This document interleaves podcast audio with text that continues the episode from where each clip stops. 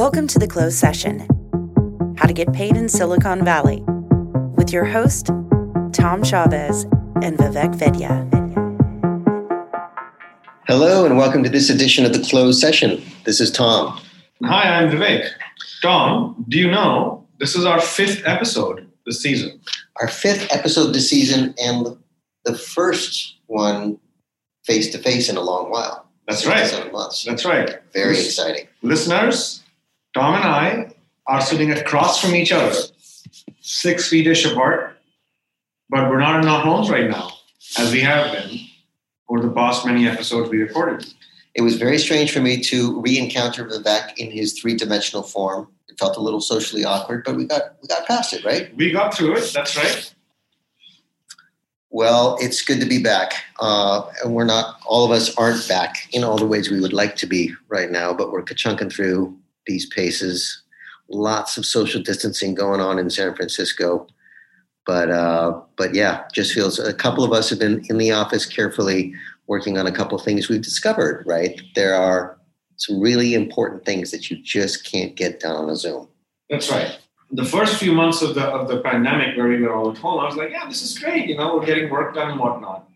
But now I just craved interacting with people in in 3D, and uh, and yeah, you're right. Like the meetings we had on Tuesday, where we actually got a whole lot done, would have been difficult to do over Zoom in the time that we got it done in. Yeah, and that's not the, the main topic for this closed session. Maybe we should make it a, a future topic, but it is interesting, right? Where you have all of these companies who are now declaring that pe- people can work wherever they want to work forever and ever. Amen.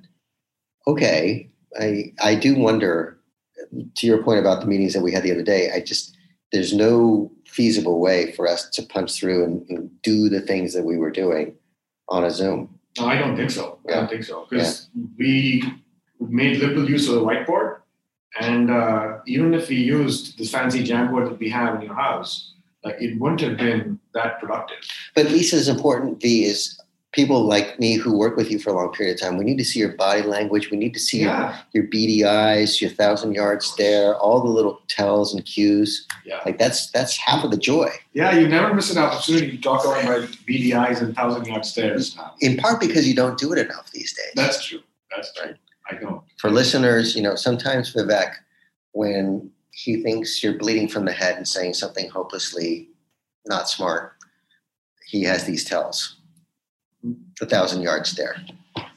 Mm-hmm. That's right. eyes. And I understand, I know we're, we're, digressing now, aren't we? But I understand that your family agrees with me that, Oh yeah, that it's a real thing. It's, I'm not making this up. It's a real but I thing. own it too. Okay, I own it too. That's right. that's good.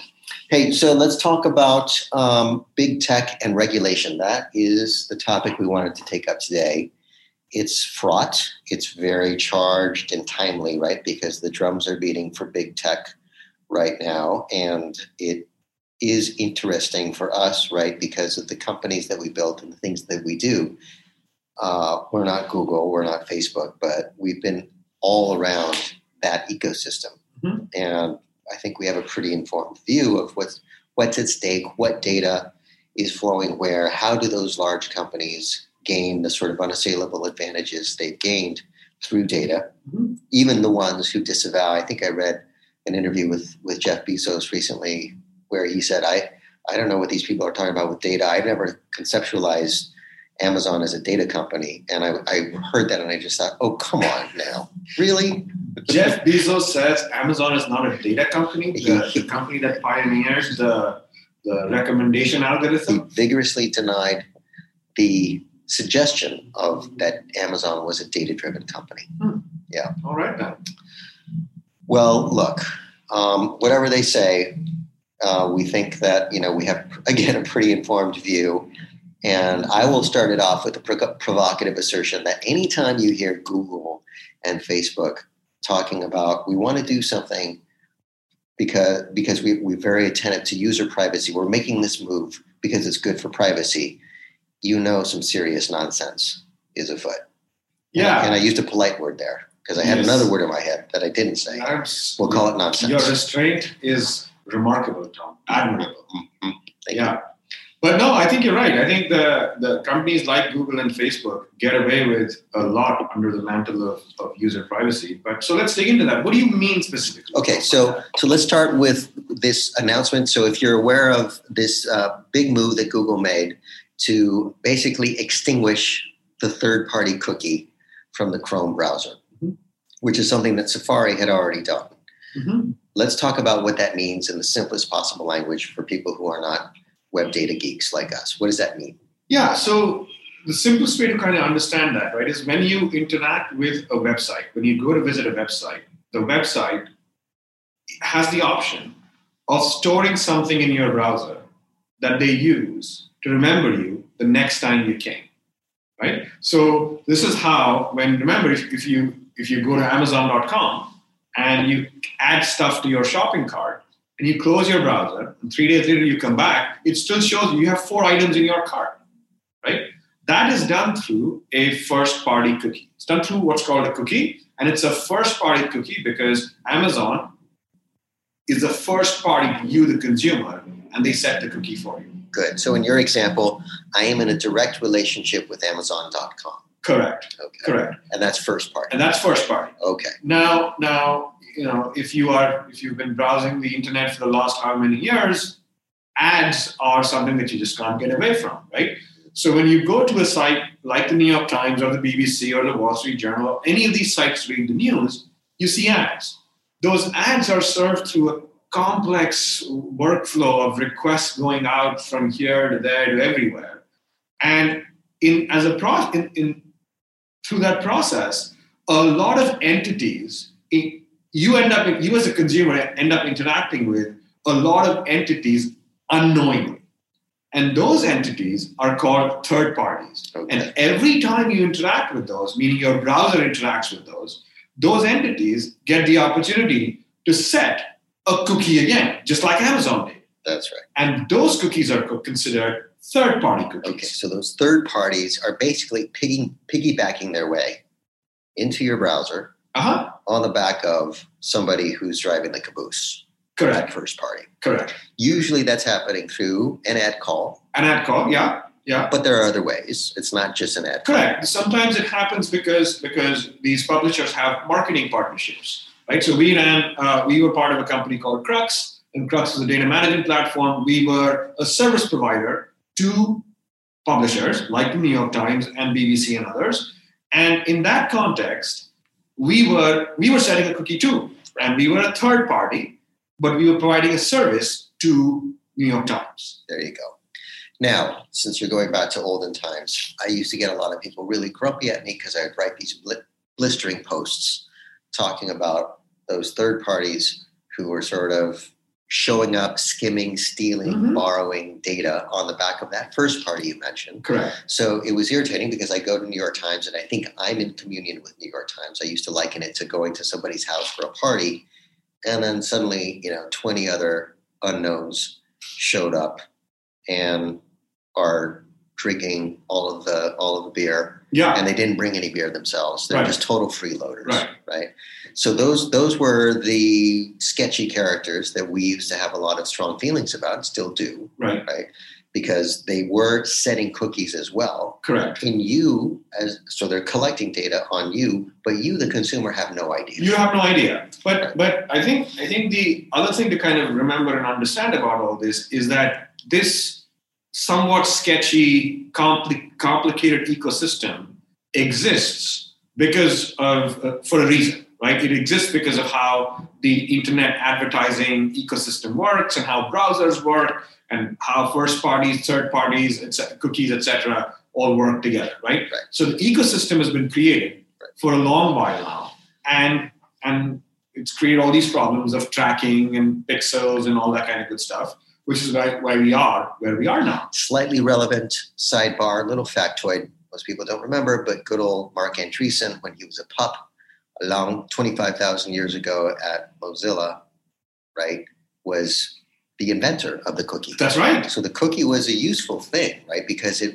it, it gave the browser a way of creating persistence right And Correct. the origin of the cookie was i'm going to shop for something i'm going to click into another browser or, or, or another window i want this on information Amazon. Yeah, I want Yeah. Amazon and know like that's me. That's what I had in my shopping Correct. cart. Okay, so it wasn't all bad, but it started to morph into lots of sketchy kinds of use cases. We had big feelings about it. Fast forward to now, so Safari had deprecated or had extinguished third-party cookies, Correct. Right? Correct. So I don't. When was that? Five to eight years ago. Yeah, they started. They started a long while back, and, and then it, since they started this war against cookies, I think I, I guess I can call it a war uh, five seven years ago. Right. And it kind of, it's kind of unfolded now into even they they've imposed all sorts of restrictions on first party cookies even. Right. right? Um, and so the whole idea being that Safari wants to give as much control to the consumer as possible. Right. Now, it's not that consumers didn't have control earlier. You could always go into your browser Yeah. and clear your cookies, right? But nobody did that, right? And that's the and that's why Apple decided to take this drastic step. That we're going to decide for you. Right?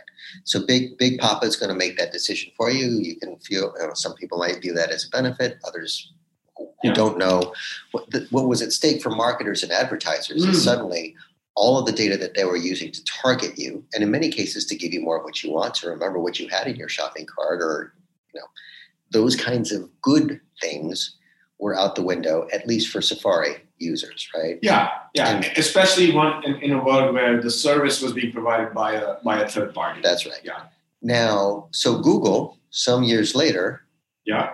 just recently decides, hey, we're after they've achieved unassailable market share Correct. of the Chrome browser, Correct. right? Decides we're going to deprecate the third-party cookies. So Correct. They wrap themselves in the mantle of privacy because we're going to, like Apple, we're going to decide for you, Mr. Consumer, what, which you know, to, to preserve your privacy. Let's talk about the unintended consequences, or sort of the action at a distance thing that happens. That's really, really great for Google Mm-hmm. and really, really terrible For the rest of the industry. Yes. Yeah. Talk about that. The first thing to remember, right, is Google, while it may appear is a third party, it's really not, right? Because guess what? Guess what? Search engine is used by majority of the world. Google, Bing. Oh, okay, Google. Yeah, you got me. right? It's, it's Google. It's Google. Right. So I'm in a first party. Anytime you go and you use Google, You go to google.com, there you have a first party relationship with Google, right there. and so Google now sees you everywhere, That's right. right? And so once they they deprecate that third party cookie, Mhm. okay, they they already see you everywhere. So basically, what they've done in that one fell swoop is choked off the oxygen supply Correct. for pretty much everybody else in the ecosystem. Correct. Correct. all under again i mean with the star spangled banner playing in the background we're doing this for you You, mr consumer because we care deeply about your privacy Mhm. That's it. and, and if you really believe that i've got a scottish island i'm going to sell you for 50 bucks Yeah. uh, so so so fast forward to i think it was what two weeks ago there's this remarkable Oh yeah. hearing in the Senate, and you and I have been tracking this for a long time. It Mhm. was written about in the Wall Street Journal. It's easily it's a easily uh, Googleable article, That's right. so go find it. And because we were reading it, we were both agog, like holy guacamole! Senators now. Remember when uh, Zuckerberg goes uh, and is Mm. questioned, and Two years ago, right? Right, yeah. Two years ago. Right. Wow. Yeah. and you have senators asking questions like, and they think they're really clever and they're going to really punch through with an incisive question. If, you know, tell me, Mr. Zuckerberg, if you just run these posts and so on and do all of these things, how, how are you even making money? Senator, we serve ads. exactly. Is what he said, right? Three, le- three, three words. We run ads, and then he falls back in his chair. Yeah. Okay, it was not the best time for that senator or, or his, his colleagues, right? Because they're asking really naive, stupid questions, mm-hmm. right? Can we just say it like that? Yeah, I think we can. Pretty hopeless. Right. Suddenly, two weeks ago, the senators have obviously been coached. And I wonder if Galloway or others in New York, because somebody showed up and gave them a tutorial because they're asking very meaningful, really relevant questions now, along the lines of what we're talking about, Yeah. which now cuts to the, this concern about privacy, antitrust, right? Mhm. Competitive markets. Yep. So, so let's cut to it now. So, if you care, I mean, the, the antitrust criterion that, that we've um, applied to date is hinged on benefit, a consideration of benefit to the consumer, right? So, Google, according to that logic, is able to show up and say, I don't know what you're talking about. We're giving consumers a free service and we're making, we're creating transparency across the internet. So, consumers are benefiting in all of these ways, and it's that's not happy talk, right? There's It's zero true. question. It's absolutely It's true. true. So if the only thing that you care about in the context of antitrust is consumers and and price advantages for consumers, because that's the origin of that of that uh, you know that framework, then Google's probably in the clear. but if you care about competitive markets, Mhm. right? And this is what the senators were pushing at in their questions. Well, no, there, there's there's an antitrust concern here. Can you speak more, Vivek, to you know with the nature? concern yeah, what's at stake? Who's dying? Who you know? How are they getting choked out? Yeah, so I think this, the first thing to kind of realize is that is that in the advertise and let's let's forget search for a minute, right? Because because search Google Google I think we can safely say Google is a monopoly, right? Uh, but let's talk about advertising. Or, or very specifically display advertising even right what happens when you go to the ads you see when you go to a news site like newyorktimes.com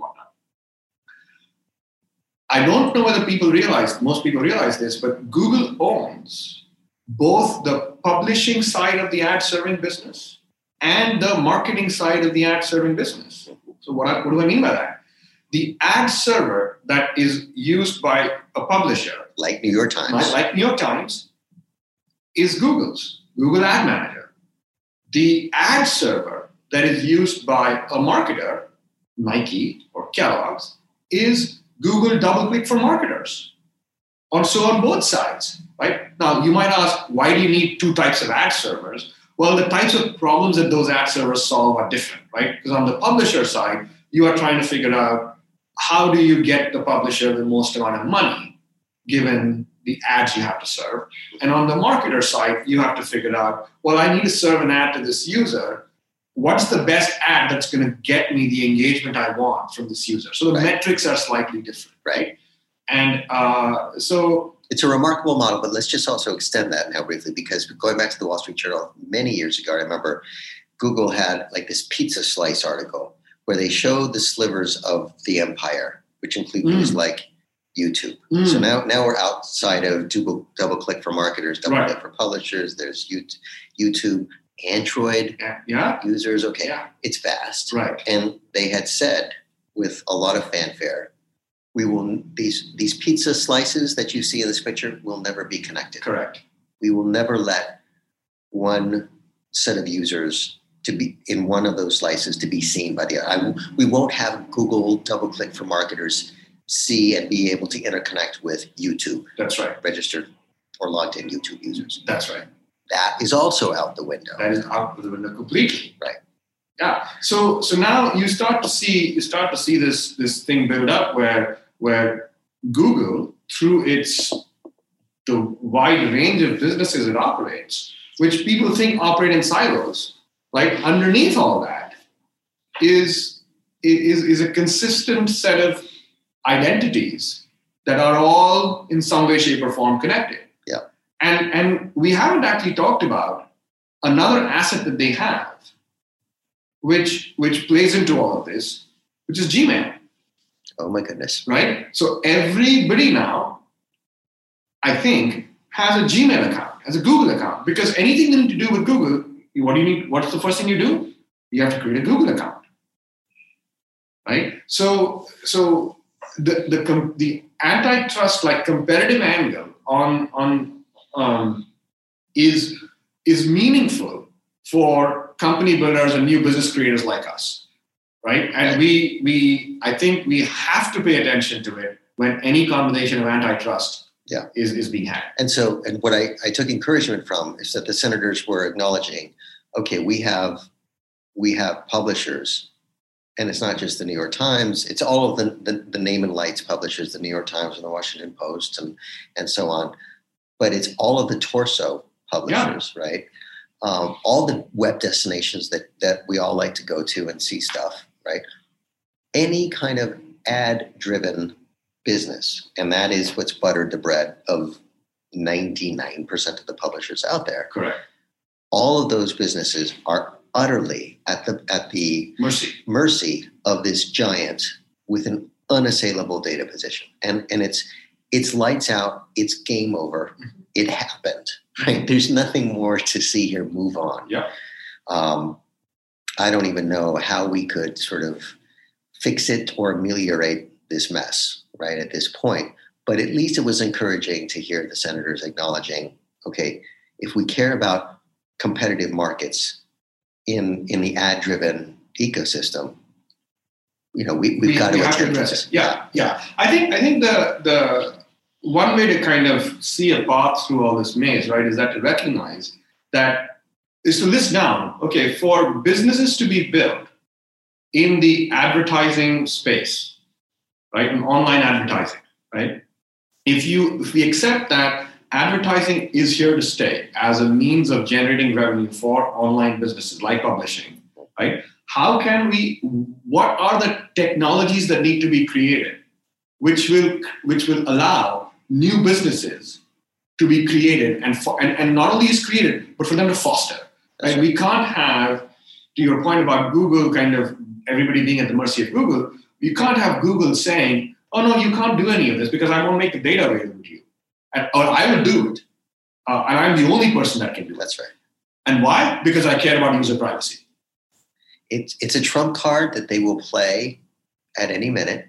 By the way, we're seeing it's a longer conversation, but that theme that you're identifying recurs. It plays on now in, in 2020 with new companies who are trying to interoperate in, in the marketing system. And now, because third party cookies are dead, basically what it, or about are about to be good, it requires everybody to come yeah to Google and, and Facebook. Right, and yeah, and, I was just going to say that we've been we've been focused on uh, Google, but Facebook has a similar set of issues Right. uh, around around uh, data ownership, data use, data access, data protection, and whatnot, where they will not make data available. Right. Uh, but but they don't have a good track record, record of protecting it in the first place, right? Uh, Cambridge, Cambridge Analytica comes to mind, right? And and so they also get away with a lot under the banner of Okay. user privacy. But- let's talk so let's talk about somebody else who cares a lot about privacy mark zuckerberg cares deeply about privacy as Yeah. we've seen i Yeah. just said that with a kind of a straight face You did, you did. you have a twinkle in your eye Uh-huh. uh, i remember vividly years ago right i knew i knew the game was on and this was at least eight to ten years ago when facebook used to have a privacy policy nobody can remember those days Mhm. but they had a privacy policy and then suddenly you noticed that it was airbrushed into something called a data usage policy Right. And that line was just chiseled away at for years and years, including not culminating in Mhm. Cambridge Analytica, but including Cambridge Cambridge Analytica Yep. and everything that's unfolded since. Talk to me a little bit about what's happened here with WhatsApp recently. Oh yeah, yeah. There was an article that came out. I think it was in Business Insider, uh, where they talked about uh, all the apps that have been built that that use WhatsApp data. And when I first read the headline, I'm like, "What? I didn't even know this." You know, like I thought WhatsApp data. WhatsApp was like this pristine. We're going to protect your privacy, two-way encryption, all that kind of good stuff. It turns out that the um, your WhatsApp status when you go on when you go online when- you when you go offline how long do you stay online for that's all public information unless you go and change settings in whatsapp. So what people have done So there we go. Let's freeze on that for a minute though, because the defaults, right? yeah That that 99.9% of consumers are, are blithely unaware of. yep are Make it so that your data is flowing quietly in the background correct in a way that's favorable to Facebook and nobody else, by the way. Bro, yeah, of course, of course. And so, so now you have these app developers who built apps that that that you can install on your phone, and and then because it's on your phone and WhatsApp is on your phone, you can you can get to see the activity of all of your contacts. By, by activity, I mean when they go online, when they come offline. Right. So one of the I found this fascinating in the article. Uh, they said and this this app says this on their website. One of the ways in which you can use this is to see if your wife is cheating on you. Right. Right. And I remember watching so, so, and this is a good way for parents to spy on their kids That's to see right. where they're going. That's right. Um, all kinds of sketchy, uh, under you know, under the under the veil, behind the veil kinds of activities, right? That are enabled here. Again, consumers have no idea. consumers have no idea, right? And and so so this this theme kind of just continues, right? With these big companies uh, who own these data assets, uh, releasing data uh, in ways that benefit them, but not releasing it when it doesn't. So you and I both watched this Netflix documentary, which we highly recommend, called Yes. "The Social Dilemma." Yes. If you haven't seen it yet, you know you got to carve out a little time. I thought it was really well done. There are some pieces of it that were eh, a little wobbly and and not so convincing, but on balance, I thought it was a damn good job that they did in explaining how we got here, Yeah. what's at stake, and fascinatingly, many of the protagonists in the documentary are people who were there. Yeah. They actually built, they built. all the software and all the services that they were uh, that they were critiquing and and, and uh, uh, examining, I should say. Um, Many of them now wringing their hands, gnashing their teeth, repenting for their contributions to this mess. Yep. But you got to admit, it was uh, fascinating at that point in the documentary when they're all asked, so what exactly is the problem? Yeah. They didn't answer that, did they? They all dodge and stutter and hem and haw. Nobody had an answer.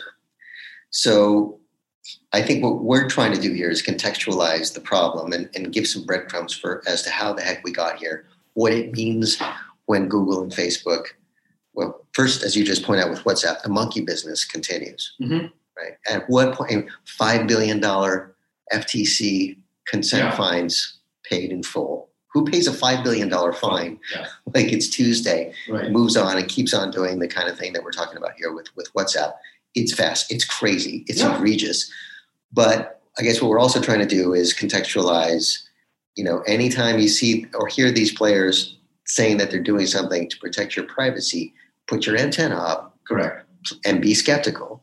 But let's talk about the problem or what we should do about it, because you know I think it's safe to say we have some some strong views on yeah, this I one. think I think I think there are a couple of ways to look at what you can what you can do about it, right? Like one is obviously, as we've discussed, it's, regulation is is something that uh, will go to a certain to a certain amount to solve solve the problem. I don't think it solves the entire problem.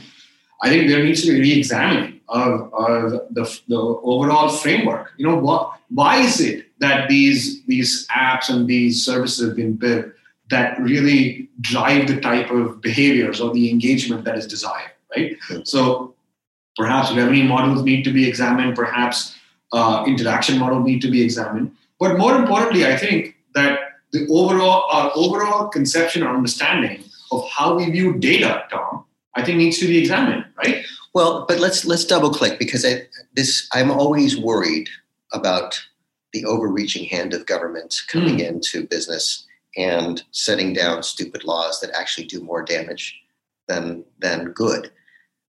Back to that Senate hearing, right? I, I was we were both encouraged by the quality Of the of the question. questions Yeah. because it, it was evidence of okay, we actually have lawmakers who are paying attention and managing some of these finer grained distinctions. So carefully, I want to put it out there that I think some regulation is appropriate, Mhm. right? And carefully executed, carefully designed. You know, data from our vantage point is property. Yeah. Right. So if you look at the evolution of land as property, right? And the way it's managed, you know, there was a time we, we called it the wild, wild west for a reason, right?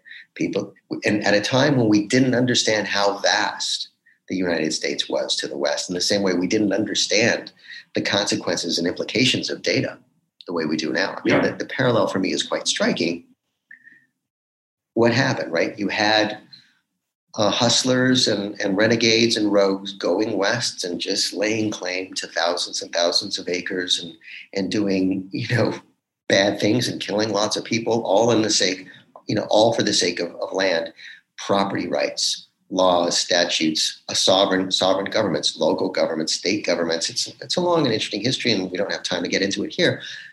But as you know, property rights were enforced, laws and statutes came into being such mm-hmm. that, that people could protect their land and lay claim to it in a in a responsible way, civil manner, yeah, in a, in a civil way. Yeah. Um, property rights are core yeah. for land. Like we don't question if I have a house, you don't get to build on my house. That's my house, right? Yeah. We need a similar kind of framework for data. Yeah. Right. And with with and that begins from the understanding that data is property. Correct. Privacy is an essential human right. And on that sort of basis, we need to examine these questions. But just if you're sometimes people worry about if you're just a hard nosed, steely capitalist, right? you should care about property rights for data in the same way you do for your intellectual property in your company, your factories, your land. It's it's an it's an asset, mm-hmm. And so we need to have a legal framework that enforces property rights for data. And I think I think there are you know we, I think you know much as much as the world uh, or at least the, the industry I should say uh, doesn't like GDPR. I think I think GDPR is a step in the right direction because it at least starts to lay out a framework right. that can be used to have the conversation, right? right. And, and and give users choice, right? Right. Uh, I, I, was explaining, you know, um, to someone the other day, like when you go to a website, right, and all these trackers start to fire, you don't get any choice about that. What if you did?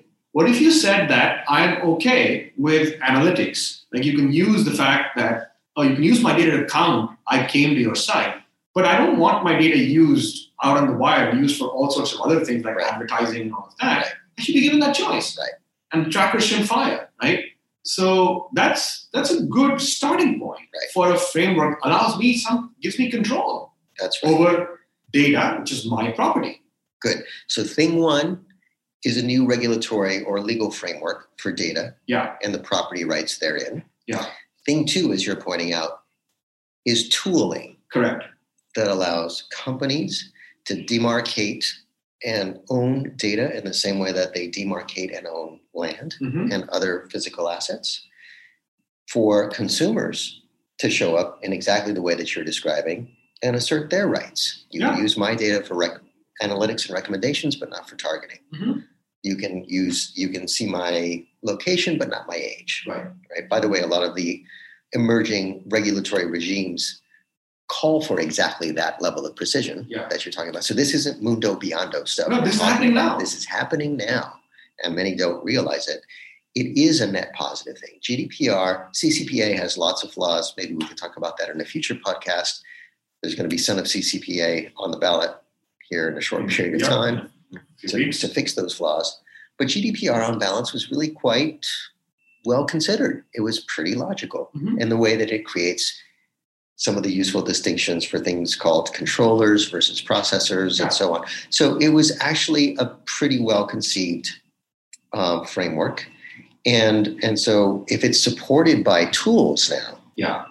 that enable correct and enforce the control that that, that framework specifies, hey, then we're really then we're really starting to solve this problem. Yeah, exactly. I, I think, and I think the the initial angst and, and agita around GDPR was was had a lot to do with the fact that there were no tools, there were no there's no software that had been built that that could be used to uh, ascertain whether someone's complying or not, how to comply, what kind of services to build, how to modify your existing services. None of that existed, right?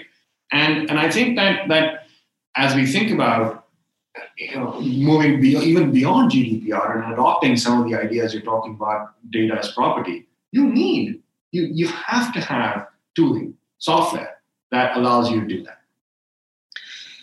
And, but of course, you and I like to not just talk about it, but we actually try to do it. That's the point of one of the companies that we've hatched over here at Superset called Switchbit. Yeah. This kind of fabric for control of data, right? Wherever it's used, however, how, wherever it lies. That's the conception for SwitchBit. Yes. And it pertains to privacy, but it's it is broadened very quickly into a larger sort of set of con- concerns around governance, Yep. right? Governance and control of data. Yep. That's the world that we think we're headed to, whether we like it or not, right? Some people put their heads in the sand and pretend it's not so. Okay, good luck with that. Yeah. Because what's different here now is 10 years ago when you and I used to yammer about this stuff, nobody cared. And there were there were no regulation, there were no penalties, there were no consequences, right? It, it continues to be the wild, wild west. But at least, you know, there's a couple of sheriffs and a couple of laws and a couple of places now. We're not, and, and we don't need to overregulate this thing either. I want to keep hammering that home, right? A measured, sensible approach that limits the heavy hand of government, but still attends to you know the core concerns around data as property and, and privacy as an essential human right. It's within reach. I, I, absolutely, absolutely. I, I, think I think the the way to kind of do this is uh, is to get all as representation from all the constituents of the overall ecosystem, and then work together to create this to create the overall governing framework. But you're right. I think I think this is not a question of if now; it's a question of when. Uh, and and the, the, the music's the, the party's begun, you know, so to speak, to give it a positive spin. The party's begun. You just need to now learn. People who are going to learn how to dance are going to be the ones who are going to be successful in this new regime. Well, so data privacy geeks, wherever you are, rise up. Just know that the future is happening now, and and we all have an opportunity to to play a role and to shape it in in the way that it needs to be shaped. So this was fun. We covered a lot of ground as we, we usually do. a lot of ground. Yeah. Right. But uh, yeah, there's wood to chop still for sure, but we're making progress. That concludes the closed session. Thanks everybody for listening. Thank you, everyone.